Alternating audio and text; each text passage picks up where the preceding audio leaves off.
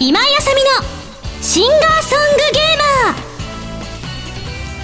皆さんこんにちは。今井あさみの SSG この番組はファミツー .com 初のウェブラジオとして毎週土曜日に更新しております。歌とゲームをテーマに私今井あさみがお送りするギュッと詰まった内容になっていますのでじっくりたっぷり楽しんでってくださいね。今回で第129回目ではございますけれども皆さんもう見ていただけましたでしょうか、えー、秋葉原のえっと大きな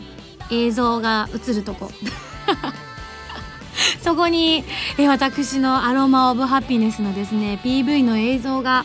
えー、先週からかな、えー、放映の方をしていただけるようになりましてですね。もう本当取って出しとはこのことかっていうぐらい、え撮ってすぐに映像の方をですね、えこう編集していただいてこう皆さんにお届けしたわけなんではございますが本当に楽しいえー、収録になりました。今回はですねあの映像にも映っている通り私以外にも出演者の方がいてくださいましてなんとしかも6人も、私も入れて7人なんですけれども、えー、今回小さな小学生のえー、お子さんと幼稚園の年長さんのお子さん全部で6人の方に共演していただいたんですね。もう本当に終始私。もう完全にあの雰囲気があの親戚のおばちゃん状態になってましたね。でも逆に子供たちが「ミンゴスお姉ちゃんミンゴスお姉ちゃん」って言ってすごくあのキラキラした眼差しで私の方を駆け寄ってきて私の手の取り合いになるんですよ。こんなに人生でモテたこと私ないと思います。それぐらいなんか本当に慕ってくれて一番心配だったのが私あの本当にあの末っ子だし親戚の中でも割とあの一番下の方になってしまっていて周りの友達とか、えっと、遊んでた人とかも結構一つ上の子とか二つ上の子とか上の子と遊ぶことが多かったので小さい子の面倒を見たことが実は私人生の中であんまりなくってただあの犬と一緒で私は好きなんですよ。なんですけどこう犬にこうなんだろうな基本私舐められる傾向がありましてなぜかっていうと理由は分かってるんですね。あの私のことを好きになってくれるかなってかなり下手に出るもんだから犬にバレるんですねそれが。だからなんか子供もそうで私はすごく好きなんだけれども私のことをすごく好いてくれるんだろうかっていうのでもうほんと当日ハラハラハラハラしてこう撮影よりもそっちの方のが気になっちゃったんですけれども本当にいい子たちばっかりでもうあのねこう踊ったりとか演技とかもしなくちゃいけないから大変だったと思うんですけれどもしかもね一日でバーッと撮らなきゃいけなかったのでそれでも本当一生懸命ね取り組んでくれてもう可愛くて可愛くて帰り際とかも本当になんか離れたくないみたいな空気があったりとかして私もだよとか思いながらねまた何かの機会があったり一緒に共演したいななんて本当に心から思ったんですけれどもその PV の一部が、えー、秋葉原などで、えー、放送が始まっているということなのであちなみにですねあのファミ通さんのページでも同じものが見れるようになっているということなのでぜひまだあの見れない地域にいらっしゃる方はですねそちらでチェックしていただきたいなと思うんですけれどもまだの方ぜひ見てみてください。もう私満面の笑みすぎてちょっと笑いすぎだろうって思うぐらい笑顔で撮れてしまいましたね。もう私も現場で今井さんも踊ってくださいって言われた時の私の衝撃分かります？皆さん。子供たちと一緒に踊ってくださいって言われて「えマジですか?」みたいな一生懸命ね振り付け覚えたりとかしながら一緒にやりましたけれどもとってもても楽しい収録になりました。なんか私へのご褒美だったんじゃないかって思うぐらい楽しい撮影になりましたので前編通して見れるのはもうちょっと先になるかと思いますのでぜひ楽しみにしててください。はいというわけでじゃあここでメールというかギテオタ紹介したいと思います。ハンドルネーム高翔さんです。ありがとう。ミンゴスこんばんは。こんばんは。最近ドジったことを教えるのでミンゴスが最近ドジったことを教えてくださいといただきました。まあねちょっと私は最近ね最近というか 常にドジ満載の人生をお届けしているような人間なのであまりねこう皆さんにこうね自慢げに言うようなこともないんですけれどもじゃあまずは高翔さんの聞いてみましょう。どんなドジなんでしょうね、えー、自分最近ドジったことは仕事柄ボールペンを使うことが多くワイシャツの胸ポケットに刺していることが多いのですが仕事終わりにそのボールペンを胸ポケットから抜くことなく家に帰ってきてそのことに気づくことなく洗濯してしまいワイシャツがボールペンのインクまみれになったことです。1回だけなら不注意で済むのでしょうが期間を置かずにまた同じことをして2度目の方がワイシャツの被害がひどいという最悪な事態でした。ちなみにワイシャツを2着一緒に洗っていたのですがインクの色移りがひどかった1着と洗濯ネットは捨てちゃいました。男のドジはかっこ悪いだけですよね。てんてんてん。ではではと。そんなことないよ。男のドジでも。なんかこういうのを見た彼女さんとかがもう私がいないともう洗濯もできないんだからみたいなそういう流れなんじゃないの？なんか妄想ですけど。ねえ。やってもらえばいいんだよ。だからね男のドジはかっこ悪いんじゃない。男のドジは女性の母性本能をくすぐるんですよ。まあミンゴスもそういう部分がちょっとね多々あるような気がしてて結構あのいろんなところでお話ししてるんですけど例えば PV 撮影の時とかあのジャケット撮影の時とかにどこか東京から離れたところにね朝から出かけたりとか泊まり込みで行ったりとかした時によく私やるじゃないですか皆さんもご存知だと思うんですけれどもまああのホテルのドアに鍵差しっぱなし事件しょっちゅう展開お届けしてるのでよくマネージャーに「ミンゴス!」って言われてガチャって入ったらすぐにあのチェックされるようになっちゃいましたからね最近は。っていうのがあったりはするんですがあの先日あの終わったばかりのゲームショーでの出来事なんですけれどもあの結構ねあのアーリーウィングの事務所がですねいくつかホテルが分かれてたんですよ。同じマネージャーと同じホテルの子もいれば違うホテルの子もいたりとかして結構ねあの隣同士で違うホテルに泊まったりとかしてたんですけれども私が結構あの皆さんも知ってると思うんですけどあのあ知ってるっけ？知ってると思うんですけどとか言っちゃった。私硬いベッドがすごく苦手なんですよね。であの、真央ちゃんが宣伝してるエアウィーヴのこう簡易のマットレスを買いましたよって話をどこかできっとしてると思うんですけれどもそのマットレスを持ち歩いていつもこう遠征とかに行った時にはそれを使わせてもらってこうベッドの上に置くとこう程よい硬さで寝られるということで体が痛くならなくて済むっていうので本当にあのまだ使い始めて1ヶ月ちょっとなんですけどすごく愛用しているのにもかかわらず私ゲームショー忘れちゃったんですよ。でああ2泊3日なのにと思っても本当ショックでわどうしようでも取りに帰ってる時間ないしと思ってどうしようどうしようって言ってたけどでもねみんなにあんまり言うと心配されちゃうなと思ってシューンってしてたらマネージャーさんがですねあの泊まってたホテルのベッドがたまたまベッドが割と柔らかめのお部屋だったんですって。で私が泊まってたお部屋は固めのお部屋だったからあこれはきついなと思ってあのー、なんかねもちろんあの人によって硬いのが好きな人もいるから私がダメってだけなんですけれどもあどうしようと思って忘れちゃったの痛いなどうしようどうしようと思ってたらマネージャーから連絡があってあの自分の泊まってるホテルが結構いわゆる畳の上に布団を敷いたぐらいの柔らかさがあるから変わるって言ってくれたんですよね。それを言ってくれた時間が結構もう遅くなってたんですよ。こう初日の前の日の晩だからうんと金曜日の夜かな。でも土曜日になろうかっていうぐらいにその連絡が来て「あ本当ですか？結構私荷物広げちゃったんですけど変わっていただけますか?」って言って「じゃあ変わろう」ってことになって「じゃあ下のロビーで待ち合わせね」ってなったんですよで下のロビーに行ってあの鍵を交換してじゃああのあさみちゃんの部屋まで荷物持ってくねって言ってこう持ってって一緒にみんなで移動したんですよでこうじゃあ今さんこの部屋ねって言ってじゃあまた明日何時だから寝坊しないようにねなんて言われてはーいって言ってしばらく経ったらあの電話がかかってきて今井さんがくれたキーケースの中にカードキーが入っていないんだけどって 言われて。え？みたいな「いやそんなことあるはずないですよ」私ちゃんと抜いたと思います多分。ただあえどうしたっけ？自信ないと思って。ひょっとしてカード抜いたことは覚えてるんですよ。部屋のところのあのカード入れるところがあって電気があの刺さないとつかないような部屋だったから抜いて入れた記憶はありますからひょっとしたらその後にポロって部屋の中に落としたかもしれないのでちょっと見ていただけますか？ってない。え？じゃあホテル移動してる間に落としたんですかね？いや見て歩いたけどない。って言われてえー！みたいな。それで慌ててこう、まあ、ホテルの人に事情をお話ししたらあのじゃあ見つかったら教えてくださいね。って言われて分かりました。でまああの開けて部屋を開けていただいたんですけれども全くなくで最終的にはちょっとあの本当に申し訳ないけど見つからないという悲しい悲しい出来事だったんですがどこ行ったんでしょうね本当に。まあ私は普通にあの部屋に入れて 普通にもうお風呂も入れて気楽に寝れたんですけど、まあ、私がねルンルンってお風呂に入ろうとしてる時に、まあ、マネージャーさんは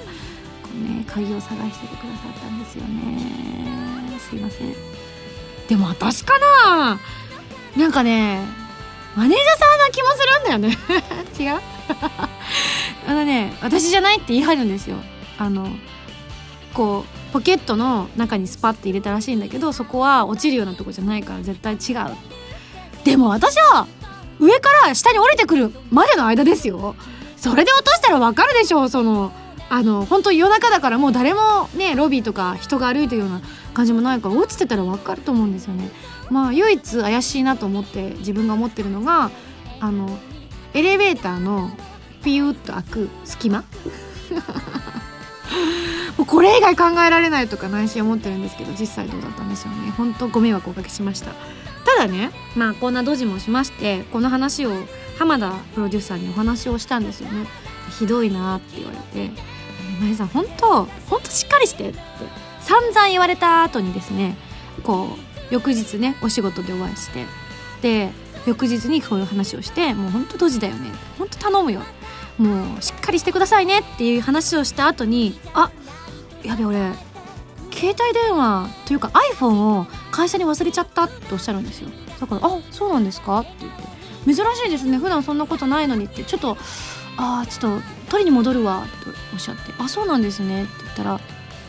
なんかでも一応かけてみようとか言ってかけたら急になんかかしこまっちゃって「ああどうもすみません。あすいません。恐れ入ります」みたいな「じゃああの僕15分後ぐらいに戻るんで」みたいなことを言ってたからあ会社員の方がどなたかがあの拾ってくださったかか確保してくださってあの取りに来てくださいねって言われてるのかなと思って「あありました」って聞いたら「道端に落としてたみたい」えマジっすか？って。なんかあの浜田さんお車によく乗られていらっしゃるからなんか車に乗る時にどうも下に落としちゃったみたいでそれを自転車で走ってきた通りがかりの方があのちょうど浜田さんが自分の携帯にかけた時にピカーンって夜だったんで光ってそれであのそれを光ってるもんだから気づいてくださったみたいで拾ってくださって「あ拾いましたよ」って言って。でその方本当優しくって15分ぐらい取りに帰られるのを待っててくださってたんですって。特にそのねなんかあのどこかに用事があったとかどうかまでは私も知らないんですけど待っててくださってでどうでしたって話を今日ちょっと聞いたらお礼をしたいんでご連絡先教えてください。男性の方だったらしいんですけど教えてくださいって言ったらあじゃあぜひ今度じゃあご飯でもみたいな話になったらしくって普通なりますねそんなことに。携帯拾って男子同士で。ちょっと私すごくそれにびっくりしちゃって。え？っって思って。であじゃあぜひぜひみたいな連絡先交換したんだよなんていう話を聞いてそこから生まれるロマンスってあるんですね。なんか良かったですね浜田さん。ねえなんかしかもなんかお仕事的にもそんなに遠くないなんかえっ、ー、と私もよくわかんないんですけどまあそんな遠くないって言ってました。だったからっていうのもあったのかもしれないんですけどでも仕事の話になります？携帯拾って。なんかそれが不思議で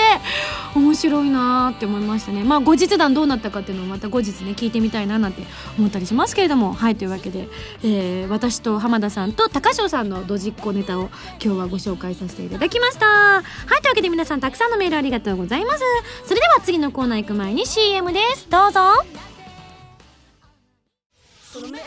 静と動響き合う2つの個性。 ARTERY VEIN。こんにちは。 VEIN です。 ARTERY VEIN の待望のサードシングル。PSP 用ゲームソフト「コープスパーティーブック・オブ・シャドウズ」エンディングテーマ「パンドラの夜」が。好評発売中。カップリングには儚くも力強いバラード。ただ一つの物語を収録。私たちの紡ぎ出す鼓動に酔いしれてください。今井麻美セカンドアルバム「 Aroma of happiness」が2011年11月30日に発売されます。シングル未発売曲3曲アルバム用新曲3曲を含む全13曲を収録しています。タイトルチューン「アロマ・オブ・ハピネス」は一日の始まりをイメージした元気になれるハッピーな曲です。ブルーレイディスク付き初回生産限定版 DVD 付き版には子供の笑顔がまぶしいミュージックビデオも収録してますよ。一生懸命作り上げた素敵な楽曲の詰まった一枚に仕上がっているので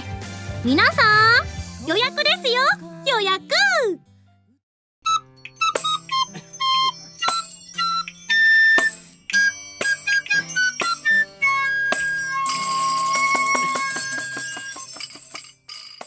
ファミセン。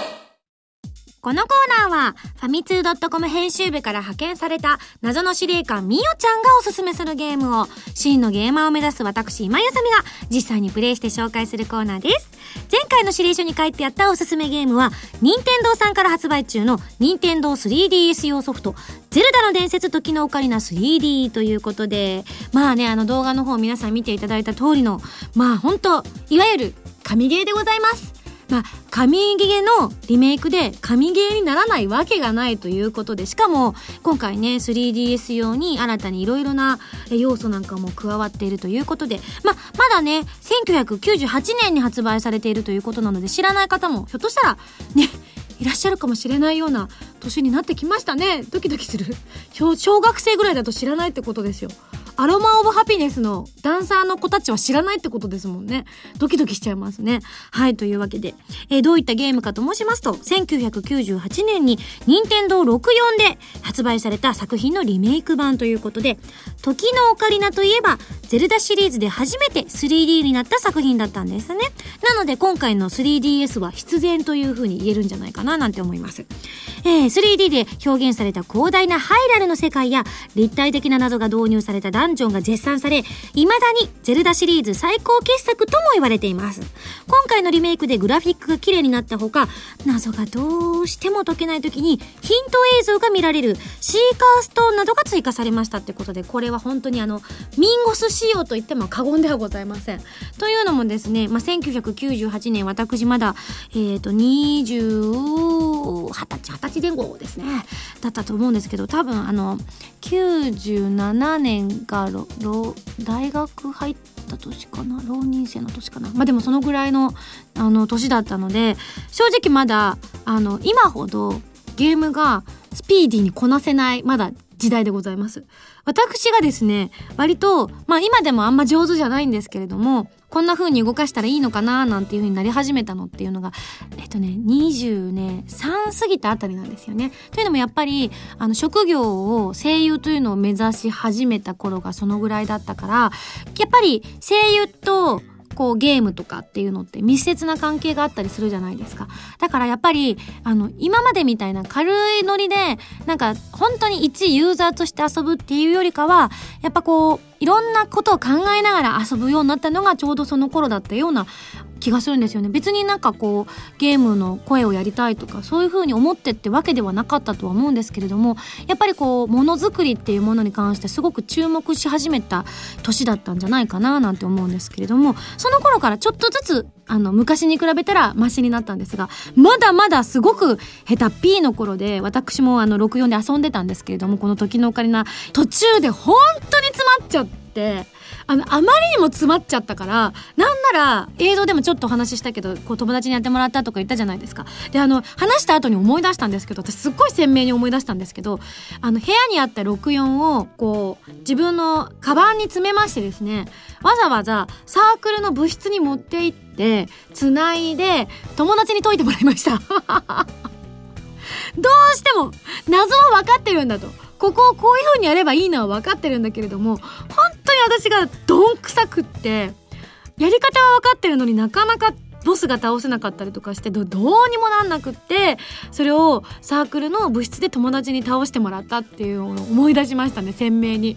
でやったりとかしてるうちにちょっとねあの調子がおかしくなって多分ね移動いっぱいしたからだと思うんだよね。据え置き機をそんなに動かしちゃダメじゃないですか。でも当時はそんなのも分かってなかったから結構頻繁にあっちの部室持ってったりこっちの部室持ってったりしてたんですよ。私が通ってたこの学校のサークルが部室が3カ所に分かれてたんですよね。ね。あの校舎が3つに分かれていたのでその校舎ごとに部室があったので結構私の64をね点々とさしてたんですよ。おかげでもうしょっちゅう移動してたので途中でなんかあの読み込みがおかしくなっちゃってで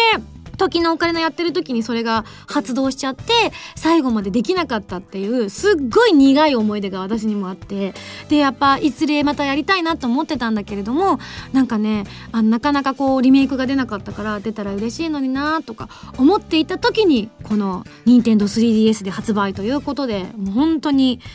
もう嬉しくって嬉しくって今回紹介させていただけて本当に嬉しいなと思っております。なので、えー、もう本当にまあゼルダといえば皆さんのが本当に上手だと思いますし、ご存知だとは思うので、はい、多くはあれな、語ることもないんですけれども、まああの、SSG としては私が大ハマりしたゼルダの伝説、第一の汽笛の以来のゼルダの作品ということなんですけれども、なんかみおちゃんから聞いた話なんですけど、やっぱりあの、オリジナルの時のオカリナの方は難しくって途中で諦めてしまう人も少なくなかったんだって。だけど今回そのヒントがあるって言ったりとかあの少し本当にあの分かりやすいような仕様になってるってことでもちろんねあの任天堂 3DS ってあの小さなお子さんでも遊べる作品もとっても多いからそういった意味でもあのすごくねあの難易度を調整してくださったんだなっていうことがとっても分かって。でもあのヘビーユーザーの方もすっごい面白くハマれるっていう風に結構先まで進んだ友達から聞いているので私もこれから始めたいと思っているので本当楽しみにしてます。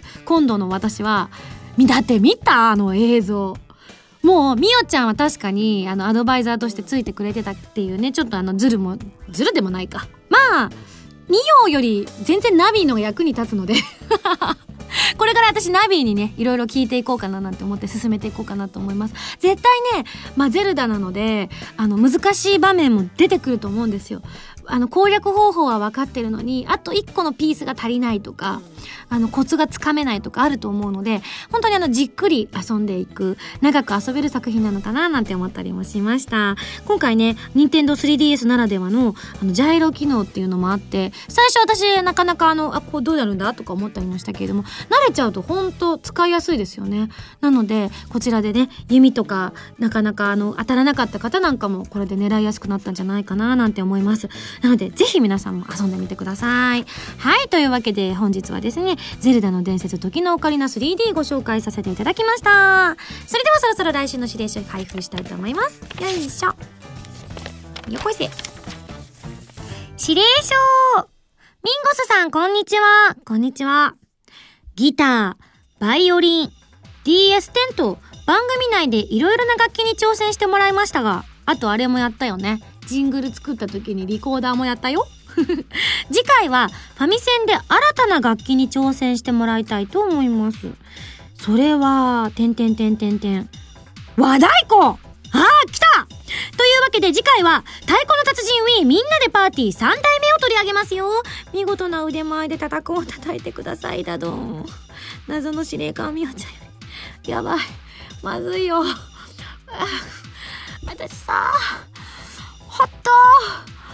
どんくさいんだよね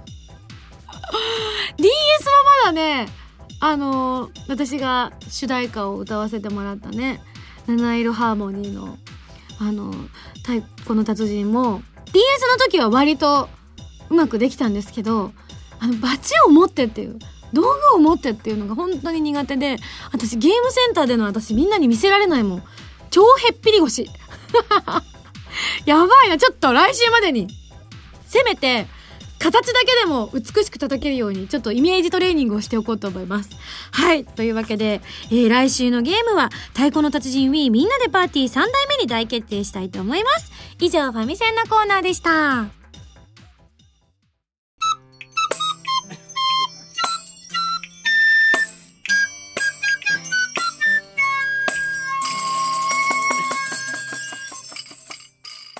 ミンゴスだよお便りコーナーこのコーナーはたくさんのお便りが届いた時に入ったり入らなかったりするコーナーです。え現在ミュージックパズル第4弾の投票結果集計中ということなので来週には結果が発表できるのかななんて思っております。おそらくえっ、と候補14曲の中から4曲ぐらいまでに絞って決選投票という形にしたいと思っております。今中間結果みたいなのをさっきねスタッフが持っていたのをちょろっとだけ拝見したんですけれどもだいぶ票がですね割れております。あの一曲に集中してるという感じではないのでぜひですね皆さんの一票が、えーどの曲が採用されるかというのを左右するような形になってきているような感じがありますのでぜひぜひ楽しみにしていただきたいと思います。どの曲になるのか私もまだわからないのではい楽しみにしたいと思います。というわけでえ今回お便り読んでいきたいと思いますよ。こちらハンドルネームピンクのワニさんからいただきました。あらキュート。シュタインズゲート映画化おめでとうございますありがとうございます。えー今週頭からライブ詳細や iPhone ケースデザインやいろんな情報が来て、情報の洪水にもうなんか頭がついていかない感じはありますが、えー、ほんと今年はアイマスのアニメ化やいろいろファンとしても嬉しい情報がたくさんあって、オロオロしてる感じもあります。そしてシュタインズゲートの映画化というね、私が一番オロオロしましたけれどもね。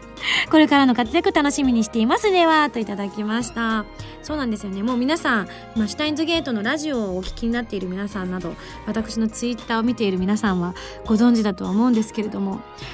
まあ、私が知らなかったっていうね。びっくりしました、本当に。冗談かと思いました。エイプリルフールって秋にもありましたっけって。本当思っちゃいましたよね。でもほら、最近季節的にね、秋でもすごく暑かったりしてるから、もう訳がわかんなくなってるね、気候になったりとかしているから、もう、あれ？なんか、冗談を秋にも言うような感じになったのかなみたいな感じになってましたが、本当でございます。えー詳しいことは私、何にも知りません。驚きの。ただ、あのーまあ、シュタインズゲートラジオ未来ガジェット電波局の中では、なんかクリスは出ないんじゃない？なんていう話にもなったりとかして、フヒーとかなったりもしたんですが、なんか聞いた話によると、あの、クリスも出れるんじゃないかなって噂です。なので私も期待しながら待ちたいと思っております。いやーでも、まさかね、映画化まで発展するなんて、思っていなかったって言ったら本当にあの失礼なのかもしれないんですけれどもなんかあのやっぱ当事者の一人ではあるのであの本当一つ一つ例えばゲームだったらゲームイベントだったらイベントキャラソンだったらキャラソンアニメだったらアニメって言ったようにもう一つ一つの仕事にも本当に一生懸命に取り組んでいてちょうどそのアニメっていう大きなお仕事が終わった直後でであの発表もされてますけどまた秋にねあのスタインズゲートのイベントがあったりとかするまでちょっとあのね間が空いちゃってちょっと寂しいねなんて、まあ、もちろんラジオはあったりはするんですけどちょっとあの肩の荷が下りた感があった直後だったんですよね。なので本当に驚いたっていうかうん本当に嬉しいなって思いました。まああのその分期待もすごくあの集まっているんじゃないかなと私も思っているのであのまあスタッフの皆さん本当大変だとは思うんですけれどもまたねアニメの時そしてゲームの時みたく皆さんが最高だったよと言っていただけるような作品作りをね体に気をつけながら作っていただきたいなと思いますし、まあ、声を吹き込む時には私も最善を尽くしたいななんて思っておりますのでぜひその時までね一体いつになるのか私にもわからないので来年なのか再来年なのか4年後なのか5年後なのか2035年なのかわからないんですけれども。はい楽しみにしたいと思っております。いやーびっくりするよね本当に。ねでもね楽しかった。だってみんなと同じ感覚でまあもちろん私はあの一番最初に放送したえっ、とテレタマさんとかサンテレビさんかな？であのこう告知が出たっていう風なのも知らなかったのであのその後の公式ツイッターで速報っていうので知ったので本当に驚いたんですけど皆さんと同じように「えー、やった嬉しい!」って思えたのは楽しかったなと思いましたなんかそういったところもシュタインズゲートらしいななんて思ったりもしたのでこれからもぜひスタッフの皆さん私を驚かせてください はいじゃあ次のメール紹介したいと思います。ハンドルネームたけぽんさんです。ありがとう。リンゴススタッフの皆さん、こんにちは。こんにちは。TGS お疲れ様でした。各企業のステージの生放送やファミツー .com の記事のおかげで会場から遠く離れた地でも会場の雰囲気を楽しむことができました。ゲーム好きとして見逃せない情報の数々そして歌やコスプレなど様々な姿を見せてくれたミンゴス。ゲーム好きとしてもミンゴスファンとしても大変思い出に残るイベントとなりました。椿のコスプレをしたミンゴスはとっても可愛かったです。ありがとうございます。暑くて大変だったでしょうけれど、点々点。正解です。それと SSG のツイッターでミンゴスの情報を逐一報告してくれたおかげでミンゴスが関わる生放送やイベントの記事を見逃すことなくチェックできました。ありがとうございます。とスタッフ宛てにメッセージいただきました。ありがとうございます。嬉しいですね。こういった風に。なんかあの多くの方に知っていただきたい一心で SSG スタッフもツイッター更新したりとかしてくださってるんだとは思うんですけれどもやっぱこういう反響があったりとかするとまたねあの本当大変だったと思うんですよ。正直ね SSG のスタッフさんってあの他のねお仕事もされていらっしゃるのであの他のイベントとか他のブースとかも見て回って記事をもう書かなきゃいけないのにあの、本当嬉しい悲鳴だったんですが、あの、私、2日でなんと驚きの6ステを 踏まさせていただくという、あの、本当に、マジ、途中泣きそうになりましたぐらい暑かったんですが。それをですね、本当にあの、全部、こう、フォローしてくださって見に来てくださって記事を上げてくださったおかげではいいろんな情報をお伝えすることができたかななんて思ってます。なのでまたねこういった機会あったらスタッフさんのあの SSG のツイッターとか、えー、チェックしていただけたら嬉しいなと思っております。まだの方ぜひフォローしてみてください。情報がいろいろ流れると思います。私のブログよりは早いと思います。はい。次のメールです。ハンドルネーム、ごはんたきまるさんです。ありがとう。TGS お疲れ様でした。バンダイナムコライブ TV でアイドルアイドル見ました。熱いステージでしたね。ライブ TV はツイッターと連動していましたが、中継が始まった途端殺到する書き込みで動画がカクカクになってしまい、アイマスの勢いを実感しました。あ、そうなんだ。初音ミクとのコラボ発表と藤田咲さんの登場は TGS ならではという感じでしたねと。しかし、なんといっても後半、フルバージョンで5曲って、ゲームショーのイベントってレベルじゃないですよ。七色ボタン新曲ですね。こちらとレディのコールそれにミンゴスの投げキッスで楽しくなりすぎて見終わった後ちょっと変なテンションになってしまいました。夜に再配信を見たらやっぱりちょっと変なテンションになってしまいました。という報告メールいただきました。ありがとうございます。いやー私もめっちゃめっちゃ楽しかったです。あのこの日がアイドルアイドルがあった日がえっとブレイブルーさんで2本イベントがあっててその後にアイドルアイドルやってまたブレイブルーサーに戻るっていうスケジュールだったんですけれどもそのコスプレをね椿のコスプレをさせていただいてたからあの着替えをどうしてもしなくちゃいけなくってもうその着替えが本当にあの戦闘状態でした。ね、あの、お手洗いとかで着替えたりとかしたら迷惑がかかっちゃうんで、あの、企業さんのところをお借りとかして、こう、着替えたりとかなんだりとかしてたので、もうほんと1分1秒争って移動してっていう、もう TGS は、こう、戦争だっていう人の気持ちがすごくよく分かったっていうぐらい、もう本当にあの、あっち行ってこっち行ってっていう風にやらせていただいて、とっても、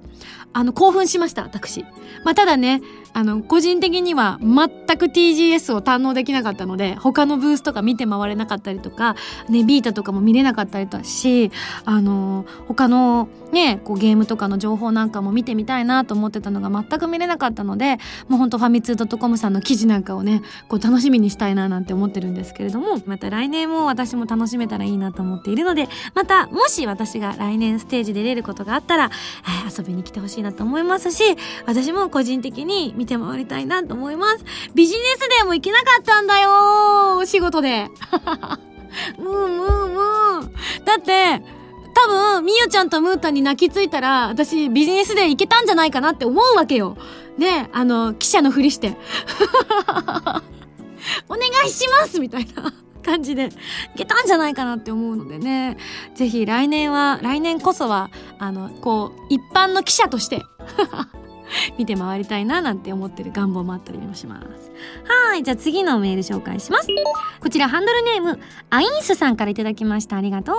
初めてメール出させていただきます。ありがとう。えー、エンディング曲の方投票させていただきました。たくさんあって迷いましたが前回の琉球音楽は迷ってる間に終わってしまったので ORZ、え、今回は直感的にいいと思ったものに投票させていただきました。どんな作曲家さんが参加しているのかすごく気になり楽しみです。それでは今井さんこれからも頑張ってくださいといただきました。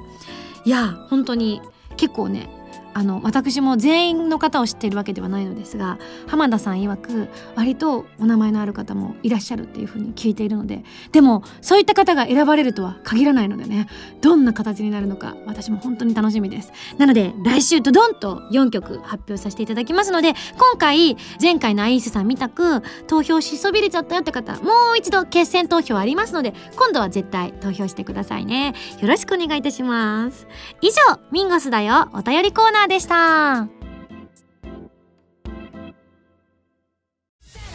い、マキシェクリスです。え？シュタインズゲートが iPhone でも遊べるようになったですって？また、岡部の妄想じゃないの？はいはい、ワロスワロ。違う？あ、そうか。これもシュタインズゲートの選択か。エル、サイ、コングルって何言わせてんのよ？iOS 版シュタインズゲート好評発売中。ウェブラジオ今井あさみのシンガーソングゲーマーボーナスステージシリーズ第3弾。今回はミンゴスと SSG スタッフ揃って沖縄ロケに行ってきたそうです。琉球音楽をテーマにした新曲に加えロケの模様を余さず収めた DVD を収録。初回生産分は撮り下ろし写真満載の32ページブックレット付きです。今井あさみの SSG 沖縄ステージ好評発売中。ハイサイ沖縄。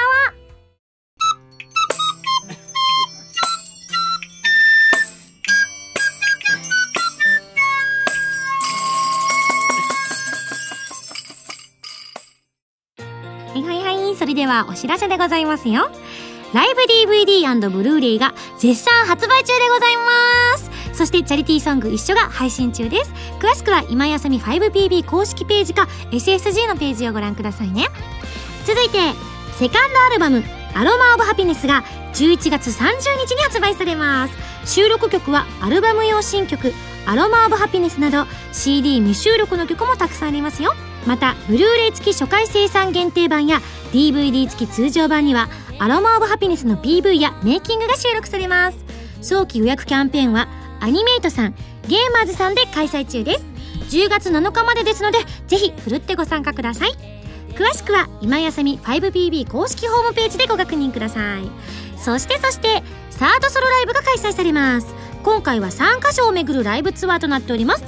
12月10日土曜日横浜ブリッツ。12月18日日曜日京都ミューズ。12月25日日曜日東京渋谷アックスで開催いたします。横浜の一時選考予約と京都の選考予約はなんと驚きの本日開始でございます。わその他の日程は 5PB 公式ホームページをご覧くださいね。この一時選考予約っていうのはあれですか？早い者勝ちなんですか？それともあ違うんですね？ということはじっくり予約をしていただければ大丈夫ということですね。なので焦らず丁寧に、え、こう応募していただければと思います。慌ててねお名前とか住所とか電話番号とか間違えて書くかどうかもわからないんですけれども。あの気をつけてみんなのがよく詳しいかそういうの。なのでぜひ、えー、応募していただきたいと思います。よろしくお願いいたします。番組では皆さんからのメールを募集しております。ふつおたぎておたなど各コーナー宛てに送ってください。宛先はファミツー .com の応募フォームまたはホームページに書いてあるアドレスから。メールで応募する際は題名に書くコーナータイトルを本文にハンドルネームとお名前を書いて送ってきてくださいね。次回の配信は2011年10月8日土曜日ということはえっ、とえっ、となんとマッチ遊びだイエーイ。徳島だイエーイ。ちなみに SSG のスタッフみんな行くよ。なので情報なんかも期待していただきたいと思います。ね行かれなかった方はね写真なんかで見ていただければななんて思ってます。えー、多分ですけどねあの行くって言ってたような気がします。私も行きますよ。そして多分歌も歌いますよたくさん。多分ね。街遊びはこんな感じです。こんなノリですよ。あのこうだあだしっかりやってたらダメなんです。でもヒント一つだけヒント。多分ミンゴスはほとんど山の上にいると思う。以上。来週も、えー、また土曜日一緒に SSG しちゃいましょう。お相手は今井あさみでした。バイバイ。